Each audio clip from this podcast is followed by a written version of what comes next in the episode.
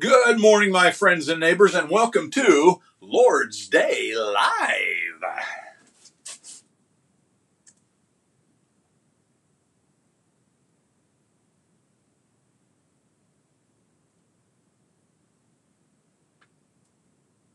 Good to see you this morning. Doodle Bible School, look at us. Here we are all together. My lighting seems to be a little weird here. Does that seem a little funky to you? How's that? Is that any better? I don't know. It's okay. Doodle Bibles, because we like to doodle. You like to doodle? I like to doodle. We like to doodle. Look at us doodle. Here we go, guys. All right. We are doing Basic Bible. And if you don't remember, we're generally Genesising. Genesising? That's not even a word, but we're generally in Genesis. In fact, we're specifically in Genesis. It's what we've covered the entire year, but we're almost done. Yes. Today is the next to last chapter. Can you even believe that? We've spent an entire year going through the 50 chapters of the book of Genesis. I'm so excited. It's just such good stuff. Generally Genesis, and for those of you who don't know how this works, in segment number one, we do, watch it, here it comes, eventually, there it is, do the doodle. It's supposed to draw it out here, but evidently my computer's got a glitch, and so it just plopped it on there, but it's supposed to draw it, you see, with the pen going, doing the doodle. All right, here's what we're going to do here. What we're going to do is we're going to do the doodle, but first thing we're going to do is we're going to review what we've got so far. 36, 37, 38, 39. Here it goes. And then remember, all of these had to do with the camel. The camel represents the brothers of Joseph, and they've got to go down to Egypt, back and forth, etc. Okay? All right, but now we're into chapter 39. You might recall last time in chapter 38, Jacob, Israel, he says, I'm about to die, and I want to see my favorite son. That would be Joseph. So Joseph comes with his boys, and in chapter 38, Joseph gets a special audience with his daddy, and his boys get a special audience with Jacob, and Jacob is going to bless the boys. That's chapter 38. Well, in chapter 39, Jacob's going to succumb. He's going to die, okay? But before he does that, Jacob is going to spend most of the chapter blessing his sons, telling them, this is what's going to happen to you in the future, or this is what I desire for you in life, that kind of thing. And so you've got, remember, this is a little icon that we've used for Jacob throughout, or Israel, the little chef. Remember way back in the day, he was a kind of a mama's boy, and he stayed in the tent, and he cooked and all that kind of stuff with mama. Well, then, here we're going to find him many years later. He's going to die. He's going to pass away. And we're going to actually bury him in a very famous cave, the Cave of Machpelah, in which you're going to find there's more than just Jacob and Leah. There's also Isaac and Rebekah, and Abraham and Sarah. And so the big three, if you will, the patriarchal age, those guys are going to be buried in the same cave, the Cave of Machpelah. But anyhow, in chapter 39, Jacob is going to die, and that whole cave thing, he's going to say towards the end of chapter, that's what he wants. I want to be buried there. But you can see how the 39 plays out there. I think that's a pretty good clue. That's going to be easy for you to remember. But just in case you are having problems, let us go ahead and get our doodle-later and her doodle-eaty, and let's go ahead and see if we can do this, all right? Now, again, I'm not very good. Gabriel is so good at this. We're just going to say that's a bowl, okay? It's got good stuff coming out of it. That's his hand. He's holding that bowl. See there? Okay, now, what we're going to do here is, I don't even know how this works, but this is his other side, and then he's got a long coat on, evidently. I don't know why that is, but evidently that's supposed to be that way because Gabriel said so. And then you got the head up here, and then we got the fancy little crazy hat, right? Because he's a chef, right? Now, oh yeah, we need another arm here. Something coming over here like this. And what is he? Oh, he got a napkin or something over there. How's that? Is that any? That's not too bad. Anyhow, that's the one. And then you remember how we do the nine. Let's do it just one more time in case some folks are brand new. All right, you draw you a nine. But then if you want to bubble it, make it big or whatever, then you go outside that and you kind of trace it like this. Yeah. And then you take out the middle. That one was a little more complicated than I intended for it to be. But anyhow, you see how that works? And you got the nine. But the middle of the nine is supposed to be that tombstone. So go ahead and kind of go like this. All right. And then rip. You know what RIP stands for? Rest in peace. Anyhow, there's your, you see the 4 and the 9, 49. So what's going to happen is Jacob, you're going to die. All right, that's 49, and I'm going to put it right up here so that you can admire that throughout our time together. All right, 49, Jacob blesses his sons, then he dies. We'll see the text here in just a moment. So if you're going to study for segment number 1, there's 5 segments, I'd ask you to tell me what is the theme of chapter 49. You look in your brain and you remember the picture. Little arm there, it's a little funky. I'm going to erase that little tiny spot there. Does that look a little bit better? Not really. Anyhow, 49. Jacob dies, but he blesses his sons first. Okay, can you doodle the clue? Clearly you can because we done did. Let's be silly. A time to laugh, Ephesians 3 and 4. There is a time to laugh, and that time is right now. Why couldn't the astronaut book a hotel on the moon? Number 1, I didn't know there's hotels on the moon. And number 2, I didn't know that astronauts couldn't book them. But let's just go with it. Why couldn't the astronaut book a hotel on the moon? Well, clearly he could not book a hotel on the moon because the moon was full. A full moon, get it? That's not bad. It's an easy one to remember. Not quite as funny as some of them, but sometimes easy, rememberable. It's better than not having anything at all. You know what I'm saying? There you go. All right. Segment number 2. See this 2? Came up here and there's that guy, and then he says stuff like make a memory. All right, what we do in segment number 2 is we try to take some stuff and stick it in the brain so it doesn't go nowhere. You know, it's going to stay right in there, all right? So in making a memory, we choose a verse from that particular chapter, and we try to memorize the verse. And I'm going to choose chapter 49, verse 33. When Jacob finished commanding his sons, he drew up his feet into the bed and breathed his last and was gathered to his people. You notice how I kind of read that choppy? Well, the reason is because if you'll take each line and say each line 5 times, then move on to the next line, by the time you get to the last line, you've almost got the thing memorized, all right? But if that doesn't work, you can always leave blanks, like I have done hitherway. Take these blanks or write it down. If you use the ESV, use whatever translation your mom and dad wants. But go ahead and write it down. Put it on sticky notes or wherever, and then put it all over the house. Every time you pass it, the rule is you've got to be able to fill in all the blanks. And you can't leave that spot until you fill in all the blanks. What if you're on the way to the bathroom? Well, I would suggest that you memorize the verse if you're on the way to the bathroom and you can't leave until you've said the whole verse. You know what I'm saying? Because it could be an emergency. You see what I'm saying? Yeah. Yeah. Genesis chapter 49 and verse 33. Go ahead. Memorize that. Stick in the old gourd right there. You see it right there? Just stick it right in there. And it'll stick right in there. All right. So for segment number 2 in test preparation, I would ask you these 2 questions. What did Jacob do with his feet before dying? Did you see that? It's a little bit interesting. I didn't point it out. No, you got to pay attention. Did you see it? You have to read it for yourself. What did he do with his feet before he died? Yeah. And can you quote the memory verse? Can you? I can't. But you give me a little while, I'll say those 5 lines. You know what I'm saying? Leave blanks all over the place. And woo-hoo-hoo. Oh, yeah, even an old guy like Sonny Childs hanging from the ceiling up here. Even I can memorize. Yes, I can. Let's be silly. Here's my dog friend. I just love you so much. We're coming to the end of the semester, which means I don't know how much longer I'll be able to enjoy our time together, but I'm sure glad that every time you come trotting out here in your fat little belly and you say, oh boy, another silly. It's been good to be with you, man. All right, here we go.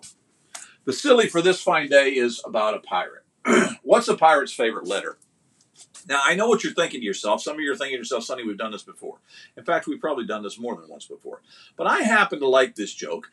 It's another easy joke to remember, and sometimes the easy ones are very important if you're trying to have a conversation with somebody and you know, it's kind of awkward and you're trying to figure out something in your brain to say. Well, just pop this one out. What's a pirate's favorite letter?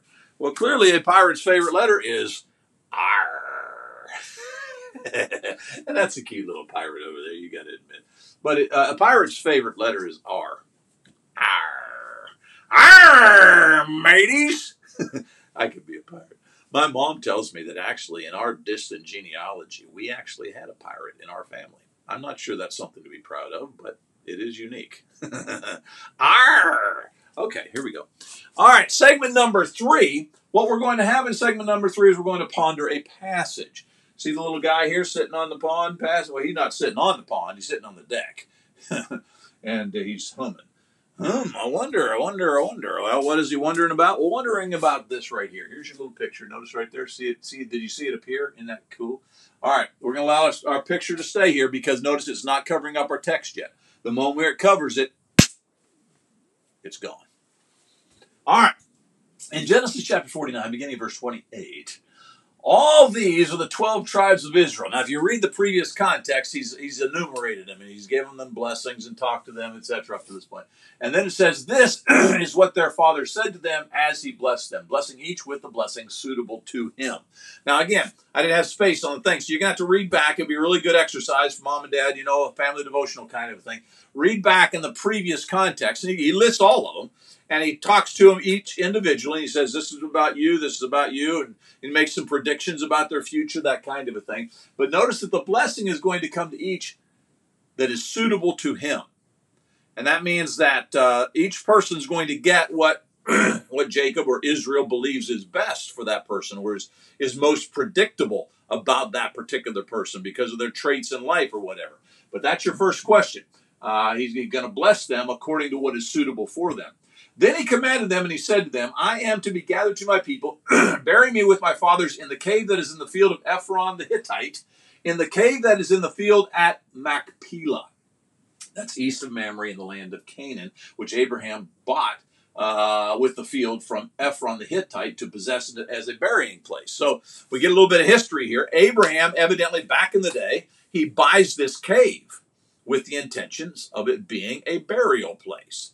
And so being that it's a burial place, then we're going to find some really big names that are going to actually be buried there over the years. As I already told you, Abraham and Sarah, they're the first two to get buried in there. And then Isaac and Rebekah, that would be, Isaac is Abraham's son, as you remember. And then Isaac and Rebekah, they are going to give birth to Jacob, right? And Jacob, who's the second born, but he's the favored of God, Jacob is going to marry Leah, and they're going to be buried in that cave as well. But your question is, where is this cave? Well, it's in the field of Machpelah. There they buried, and this is what I just got done saying, there they buried Abraham and Sarah, so that's your first couple. That's one of the questions you're going to have. There they buried Isaac and Rebekah. That's your second couple. And there I buried Leah. I here is Jacob or Israel. And so that's your third couple that's going to be buried within that cave. So those are your questions that you're going to have. The field of the cave. When Jacob finished commanding his sons, he drew up his feet into the bed, breathed his last, and was gathered his people. That's the question about his feet. He put his feet up in bed, evidently laid back, and he died. And they're going to bury him then. They're going to carry his body back, and they're going to bury him in the cave of Machpelah. All right, so forgive me for my coughing. Segment number 3 questions are as follows. What type of blessing did Jacob give his sons? According to what they deserved. How did it say that? You have to go back and read it. And then Jacob instructed his sons to bury him where? Cave of Machpelah. Well, you got the rest of them. See there? And so you get those in your head. There's only 10 questions on the final test. But get those in your head, and guess what's going to happen? They're going to be in your head. See what I'm saying? They're right there in your head. All right, by way of silliness, what do you get when you cross a centipede with a parrot? Now that sounds like some kind of weird something or other. You got to see, you know, a centipede. A centipede has all those little feet, right? Like a long worm with a bunch of feet.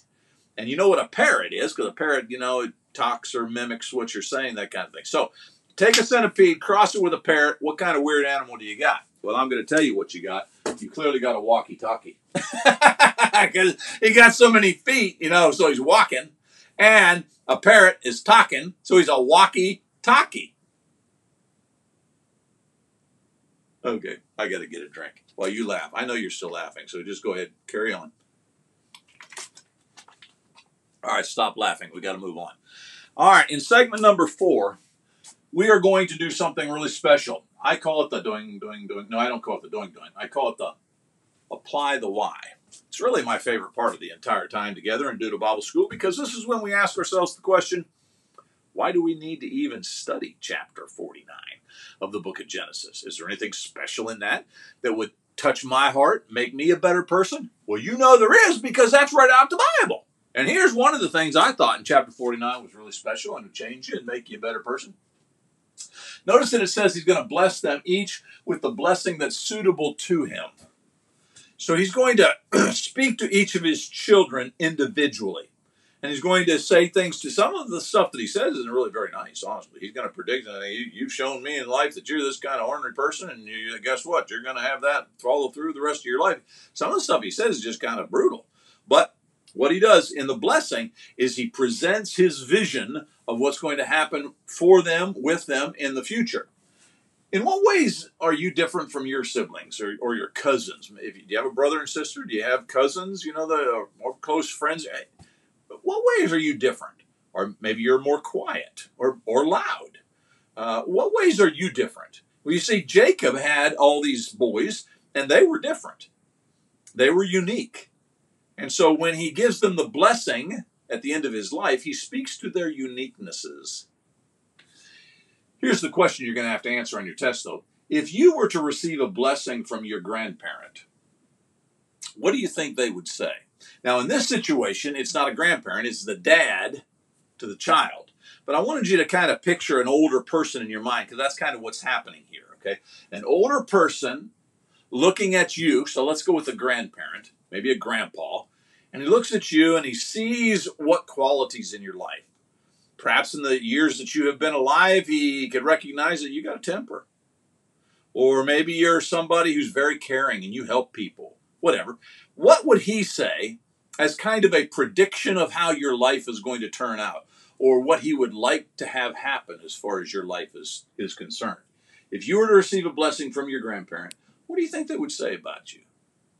That's your question. Well, I'll prove it to you, because I'm telling you it is, because I made this up myself. Chad, here's your segment for what did I tell you? If you were to receive a blessing from your grandparent, what do you think they would say? I told you. That's going to be on your test. That's why it's called test prep. Prep means prepare. I'm giving you these questions ahead of time so that you can prepare for the big test. Let's be silly. Now, here's our buddy. I don't know how long we're going to keep you around either, because I think I've kept you around for 2 semesters now, and you have not smiled one time. You need an attitude adjustment. Somebody needs to comb your hair, because it's everywhere. You know what I'm saying? And you need to learn to smile. Why are robots never afraid? I've never met a robot that was afraid, ever. Never once have I met a robot that's afraid. You know why robots are never afraid? Because, cutting away, they have nerves of steel. I like that little robot there. Yet he's got nerves that he's made of steel. Everything in him is steel or plastic or something like that. That's why they're never afraid, because their nerves, they got nerves of steel. Made me cough. Oh, dear. All right. Segment number 5. You got to love it like this lady loves it. Segment number 5 is when we draw ourselves into a position of let's test. Let's just go right to the final test, put it right up here in front of everybody so you can see it, and then you can know what's on the final test. So there you go. Test number 4. Oh, dear. Our picture's in the way. See you, buddy. Had to drop him out of there. There you go. There's your test questions. You got them. Look at them. There they are. They're right there. All you got to do is take a screenshot of that, and you'll have them. And then you'll know what's on the final. That is the final test. Right here. It's the test that's in the finalness. Did you get it? I love you guys. I'm so thankful that you're with me each time. Hope you're learning a lot. Sonny Childs, that's me, saying be there, that's to you. Be there, Matthew 16:26. Well, that was fun. Watch it, it's coming. There it is. Well, that was fun. If you thought that that was worthwhile and something that you would be willing to support, would you consider giving toward our mission that we have here to educate in such a, what we think is a fun-loving way, and ties the scriptures to the hearts of young people, etc.? Scan that. Here's our mailing address. Add us to your missions giving if you can. That would really mean a lot to me. It is prayer time, and I've got several things that I'm wanting to say with regards to prayer time, but before I go there, let me make an announcement because I'm old and I might forget it.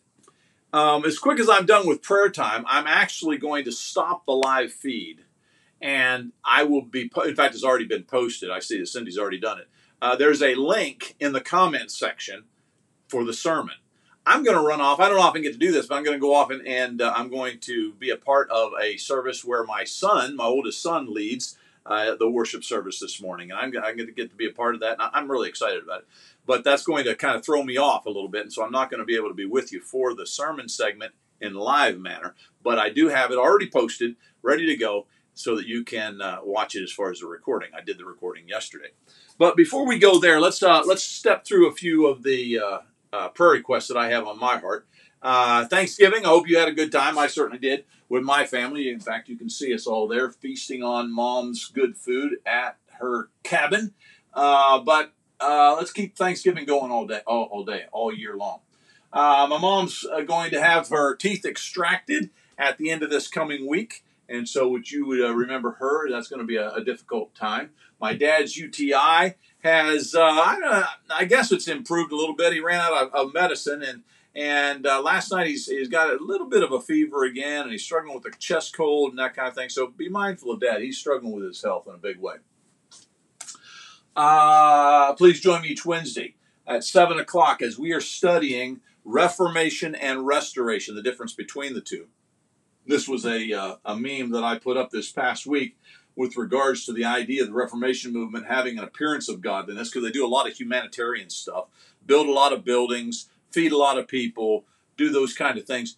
But evangelistically speaking, they don't seem to excel there. And one of the reasons is because Calvinism tends to undermine the idea of knowing whether or not you're saved.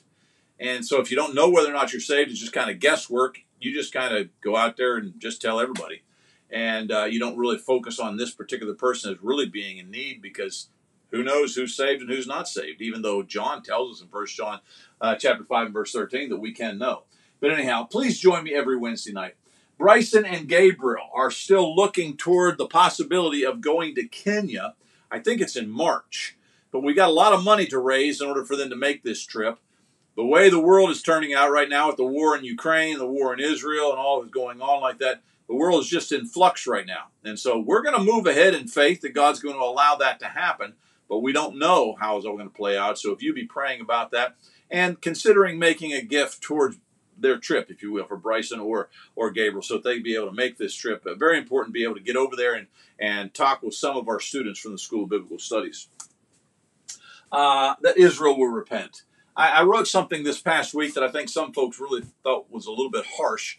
We tend to have this view of Israel like Israel is, you're not allowed to say anything bad about Israel because they're God's people. Well, the church is God's people. Israel happens to be a part, some of Israel happens to be a part of the church. And so we need to really recognize, first of all, that it is the church that's God's people.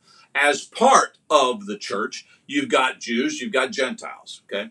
I get that. But there's almost this kind of an implication, I've heard it from a lot of folks as they preach, that you just can't say anything bad about Israel. Hogwash. Nonsense. All of the prophets of old said something bad about Israel. And Israel needs to repent. And we got to stop waving the Israeli flag like it's some kind of a lucky rabbit's foot. And start recognizing if you really want to stand with Israel, stop standing and start getting on your knees and praying for Israel, that Israel will repent. I'm not suggesting by any, please don't take this the wrong way. I'm not suggesting that I validate what Hamas has done in any way. But I will tell you this, what Hamas has done recently to Israel is not unlike what Assyria did to Israel many years ago. Both cases are because the blessing of God has been removed. And God has allowed these this traumatic experience to come upon Israel because they will not repent. I did a study just recently, and I'm told that some estimate that up to 45% of Israeli adults, that would be 20 and up, up to 45% of Israeli adults either claim to be secular, that is, I have no religion at all, or just outright atheists. Can you imagine a people with such godly heritage, and 45% of them grow up to not even acknowledge God? Yeah, they are ripe for repentance. And we need to stop waving their flag like it's some lucky charm and recognize what we need to do is start praying for these people, that they will repent. All the traumatized victims, war victims, some of those who are being returned to their homes, they will never overcome the trauma, I'm sure, in this life. They'll never overcome the trauma of what they've seen, what's been put upon them, etc., because of the animalistic behavior of some of these Islamic people called Hamas. Exposing the waste of God's money. I put this up on several occasions before, but can you imagine if we would sell that big edifice that sits empty for the majority of the week, echoes silence for the majority of the week, sell it, invest in evangelism, and start establishing home churches throughout our communities? There's just, the benefits are endless. But I'll tell you one of the big ones is that we would stop emasculating the men, and instead we would empower the men to start leading their own home church scenarios. And imagine what would happen as far as evangelism is concerned if we would ever get to that particular point. And then lastly, home church worship guides. That picture just really grabs my heart. That's what it's supposed to be, folks. Every Sunday, this is what should happen. We should gather our families together, and we should have that intimate time with the Lord. In fact, this should happen every day. But because elders are afraid of losing their authority, they have not prepared young men to lead their own home church scenario. And it's sad. It's truly sad. But, you know, as I always try to do, here is the home church worship guide for this particular week, so that if you are convinced that you need to do it the New Testament way, here's one sample of something that you could do that was patterned right after the instructions that Paul gave to the church at Corinth. So go ahead and take full advantage of that. Good morning, my friends. Thank you for joining me for Lord's Day Live. This is the sermon segment. As we've been moving through the book of Genesis, we are trying to apply each of the chapters. I've been trying to take something from each chapter and show how it can be put to work immediately in our own lives. And we are in chapter 49. There's only 50 chapters, so we're almost done. It's been a wonderful journey. I hope that you've enjoyed the applications as I have enjoyed making them in my own life. But in chapter 49, forgive me, we're going to begin some wrap-up. Tying some loose ends together, if you will, okay? And in chapter 49, Jacob, whose name is changed to Israel, but yet, interestingly enough, in this chapter is referred to as Jacob. He is going to pass away, and we're going to make some preparations for that, etc. Not unlike what happened in the last chapter, but this one's going to be a little more specific to his own children. So, here we go, chapter 49. As you know, we always try to present 5 questions. I'll get my big head out the way. And you can screenshot that. There are the questions for your own personal Bible study, or if you're part of the Restoration School of Biblical Studies, you can use those 5 questions to prepare you for the final test that comes out at the end of the week. All right, you got it?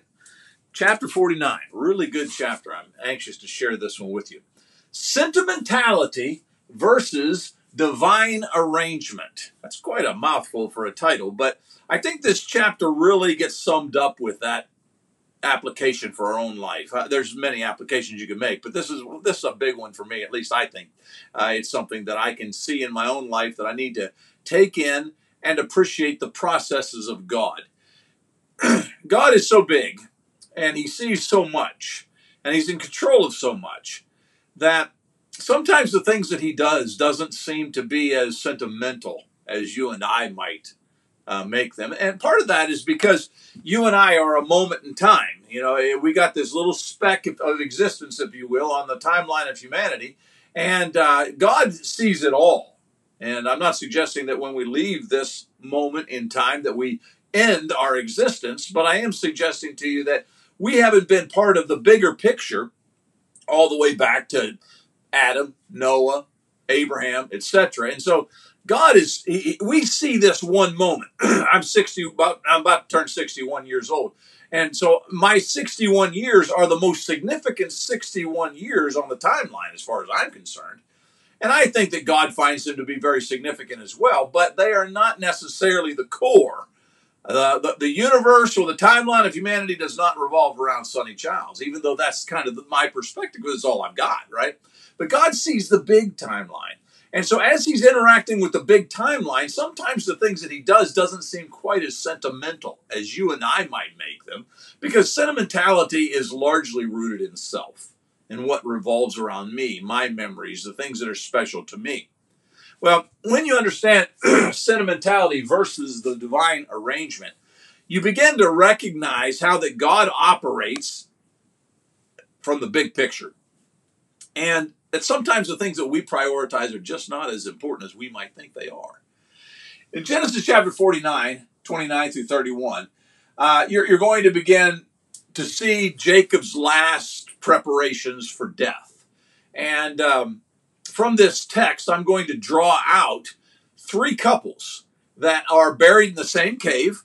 It's often referred to as the tomb of the patriarchs, Abraham, Isaac, and Jacob, all three of these, the big three of the opening days of Judaism, they're going to be buried in the same cave, the Cave of Machpelah.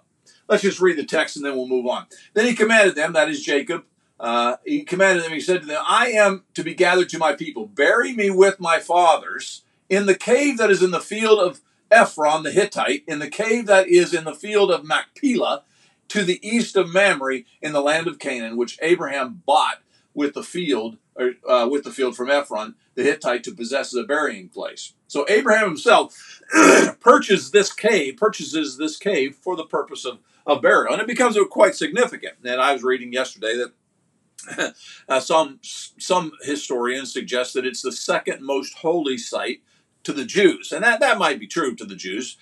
First being the Temple Mount, of course. But as you can imagine, you know, where you've got your big three, the original three that start this movement, God starts it through them, Abraham, Isaac, and Jacob. This would be a very significant spot. I'm told there's a big old building that's built on top of it. I don't know what it is with us on buildings, but anyhow, what you've got here is Abraham, he purchased this place. Now, verse 31 is going to be significant to our lesson. They buried Abraham and Sarah, that's your first couple. There they buried Isaac and Rebekah, that's your second couple, his wife. And there I buried Leah, I being Jacob or Israel. And so there's your third couple, the big three couples that are buried within the tomb of the patriarchs.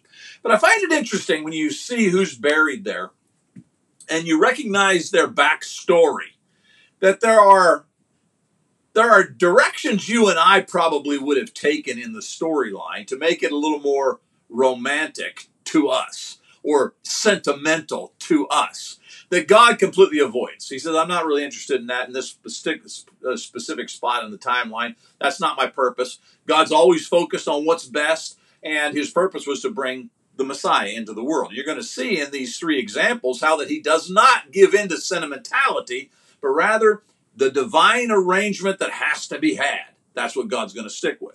Number one, forgive me for my hack. I want to point to Sarah and Abraham here. I want you to notice that instead of the sentimentality of Ishmael, Isaac is going to be the one who's going to be chosen. So it's going to be Isaac, not Ishmael. You might not think of Ishmael in a sentimental kind of a way, but consider the story, the backstory, if you will. And Sarai said to Abram, notice this is back before their names had been changed, she says to her husband, she said, behold, now the Lord has prevented me from bearing children. Go into my servant. It may be that I shall obtain children by her. And Abraham listened to the voice of Sarai. Back in the day, you might recall, the promise has already been made that Sarai is going to have children, but she's struggling with that, and she's not sure what to do. The problem, at the very least, you can be reminded that Abraham has been promised by God that he's going to become a great nation, and Sarah's his wife, Sarai is his wife, and so they began to, well, specifically Sarai, they began to concoct this plan. It's a sentimental plan. I don't want to die without having children. I want to have a little one on my knee.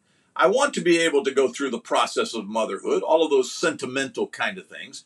And so here's what we're going to do, honey. I need for you to go sleep with my handmaiden. And in that process, which I'm told back in the day was common when a woman was barren, But in that process, then I will take her child and adopt that child as my own. Now, that didn't work out, as you know, the further story of Ishmael. He was a wild donkey of a man and all that kind of thing. So it doesn't work out. But the sentimentality is driving Sarai at this point, saying God doesn't seem to be doing what I expected him to do. And so we need to help him out. And so here's what we're going to do. We're going to use our own initiative. And in our initiative, we're going to circumvent the promise of God. And I'm going to suggest to you, you take my handmaiden and we'll have children from her. So you see the sentimentality of that. But God says, no, I'm not going to get off track with my plan just because you guys are all sentimental. Now, I will say this, Ishmael becomes a real problem for them, okay? And he's a problem even to this day, if you know much about Islam. But the point is that sentimentality will often drive you in a direction that's opposed to God, which is what happens with Ishmael, all right? But God's not going to get off track with that. And so you notice you got sentimentality versus the actual plan of God, the divine arrangement. The Lord visited this. We're in chapter 21. See, this is 16. Now, 21, the Lord visited Sarah, and she, as he had said, and the Lord did to Sarah as he had promised.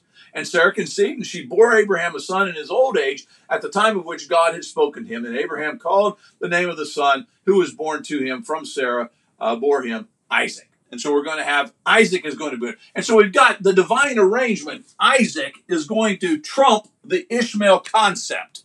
I just noticed I didn't spell Ishmael right there. Sorry about that, guys. But we forgot my H. But we're going to see here that Isaac now is going to be the actual plan of God. Isaac is the promised child, not Ishmael. So maybe it's appropriate that I didn't spell Ishmael correctly because he's not significant to the plan of the Christ. Isaac is the one who, in the divine arrangement, Isaac is the one that we are going to see brings about the fulfillment of the promise that God has made to Abraham, that you'll become a great nation. Through you, all the nations will be blessed. That is the Christ. So again, you see the sentimentality being driven by man, and God overrides it, and he said, no, we're going to stick with my arrangement. Second couple. And by the way, throughout, I never get the H back in there. I'm pretty confident, so just forgive me for Ishmael being constantly misspelled there. Second couple that we're going to find buried within the cave of Machpelah is Isaac and Rebekah. And so when Isaac and Rebekah have this relationship that you, again, are familiar with, Abraham sends off to get away for him, and Rebekah comes, and Isaac is comforted because of the loss of his mom by being married to his wife. It's a wonderful relationship. A lot of sentimentality that is happening there. But you might remember how when children start coming along, that there's a little bit of a schism, maybe not a little bit, a lot of bit, of a schism within the home. It seems, doesn't seem, it is, Isaac's favorite child is Esau. And Mama's favorite child is Jacob. Well, watch the text. When Isaac was old and his eyes were dim so that he could not see, he called Esau. Now, that would make sense because Esau is his oldest child, but he favors Esau, even though it's not just the fact that he's the oldest child. His oldest son, he said to him, my son. And he answered, here I am. He said, behold, I am old. I do not know the days of my death.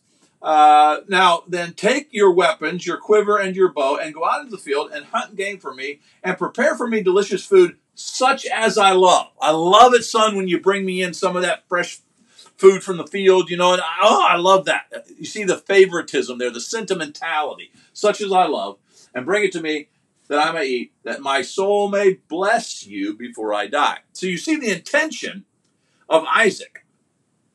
Isaac has this desire to bless Esau. Esau is going to be my favorite, or is my favorite, and he's going to receive the grand blessing. Evidently, in Isaac's eyes, with regards to the fulfillment of the promise that was given to his daddy Abraham, evidently he's thinking Esau is going to be the one that's going to bring about this great nation of people and is going to bring about this great blessing upon all peoples. But that's not the case, because God's not going to be distracted by sentimentality. It's all well and good that Isaac liked his son's hunting and all that, but that's not going to get it as far as God's arrangement is concerned. The divine arrangement is this. So we're going to skip now from chapter 27 to 28. Then Isaac calls Jacob and he blesses him and he directs him, "You must not take a wife from the Canaanite women. Arise, go to Padanaram, to the house of Bethuel, your mother's father, and take as your wife from there one of the daughters of Laban, your mother's brother." This is a little out of character, it seems, from the storyline, because now all of a sudden Jacob is blessing his youngest son when he wanted to bless Esau. Jacob prior to this was pretty upset that he was tricked into the whole process. That is true. But once things settle down a little bit and he recognized what's happening in the camp, and evidently Mama has come and talked to Dad, and they begin to think this whole thing through, Esau's mad as a hornet. He wants to kill his brother. And so Daddy says, "Okay, son, you're going to have to leave camp. Now, here's what I want you to do. I want you to go, and I want you to take a wife of the Canaanites." Not take a wife of the Canaanites, forgive me. If you continue to read in context, it's interesting that Esau, out of spite, because he knows his daddy doesn't want him to marry a Canaanite woman, he goes and he marries a Canaanite woman. Okay, so God always knows what he's doing. But in the divine arrangement, we've got Jacob, whose name eventually will be turned to Israel. Jacob is going to be the child of promise. Instead of the sentimentality, "Man, I love your food. Esau, I think we're going to make you the blessed one." No, God says, we're going to stay in motion with what I got going here. And Jacob, though the second born, Jacob is actually going to be the one who is part of the divine arrangement. Now, it's the third couple that I find to be most intriguing of all. And that, of course, is going to be Jacob and Leah, but they're going to bring about Judah and Joseph. And the reason I find this to be most intriguing is because you know as well as I do the coat of many colors, the dreams that Joseph had, the glowing statements that you're going to see here in just a moment that Jacob is going to make about his son Joseph. Joseph is born to his favorite wife. Joseph is the one who is going to receive all kinds of favor by his daddy, which eventually is going to lead to a lot of jealousy, which is eventually going to lead to him being thrown into the pit, which is eventually going to lead to him being sold off into slavery, etc., etc. But it's not, you're hard-pressed to read the story of Jacob and Joseph and not see that Joseph's the favorite child, right? So the sentimentality here, it's pretty rich. In chapter 48 and verse 11, Israel said to Joseph, "I never expected to see your face, and behold, God has let me see your offspring also." This is, of course, after Jacob has come down from Canaan, the Canaan land, and he is now dwelling in Egypt because of the great famine. He's overwhelmed with joy that his son is alive. He thought that he had been torn to bits by a wild animal. And so he's just overwhelmed with joy.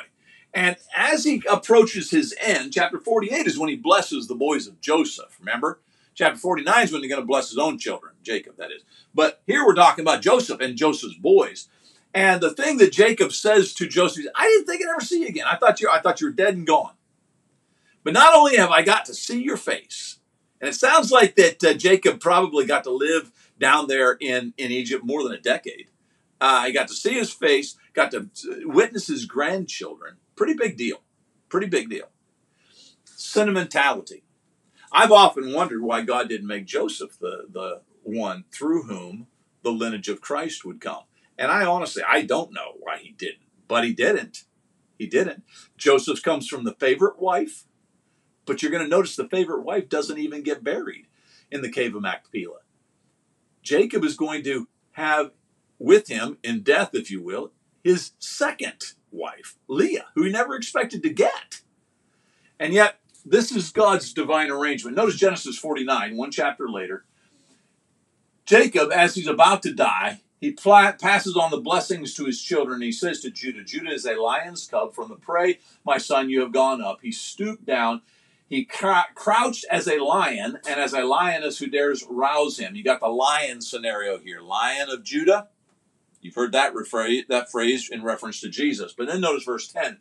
"The scepter shall not depart from Judah, nor the ruler's staff from between his feet until tribute comes to him." Again, further promise of Jesus and what will come. Jesus being of the Lion of Judah, and Jesus having this eternal scepter, ruler of the nations, etc. This is going to be Jesus, who is going to be the ultimate fulfillment of what takes place here. But I want you to notice that this promise is going to come through Judah, not Joseph.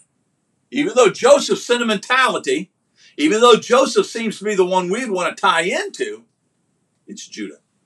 Judah is going to be the one. Now, again, I have to admit that as I go back through this list and I look at the three couples that are buried in the Cave of Machpelah, I consider their backstory, I consider the sentimentality. There's a few of these moments of sentimentality that I just don't understand why God didn't go with it. That would have been so sweet, you know? Why not, especially the Joseph one, why not bring the Christ through the lineage of Joseph? I don't know, but I do know this. God's not so much about sentimentality as he is about staying the course. His divine arrangement will be the arrangement that goes. So, Isaac, not Ishmael. Again, I didn't even get my H here. Boy, I messed that up, didn't I? Isaac, not Ishmael. Jacob, not Esau. Judah, not Joseph. Because it's not about sentimentality. It's about the arrangement made by the divine creator himself. Here are the five questions we attempted to... Oh, I don't know what that is. Sorry about that. Yeah, there's five questions. I got an extra screen in there for some reason. There's the five questions we tried to come through and answer those. I think we did pretty good. Don't you find that one interesting? That Jacob will be laid to rest not with his favorite wife, but with Leah, who he never expected to get. Another big application, I suppose, to God and the way God's going to get his way through his ways, and you and I might as well just appreciate that and come to enjoy the adventure with God. I'll get my head out the way. There you go. Got the five questions? Well, I love you guys. Thank you for being with me. I'm so thankful. This is Sonny Chow saying, be there. Matthew 16:26. For those of you who continue to support my ministry, please know that I love you. Man, it means the world to me. Think about adding us to your missions giving if you have not already. It's the Lord's Day, and so as I say each day, each time we set this thing up, keep it simple, keep it innocent, and keep it meaningful. He deserves your best. I love you. Sonny Chow saying, be there, Matthew 16:26.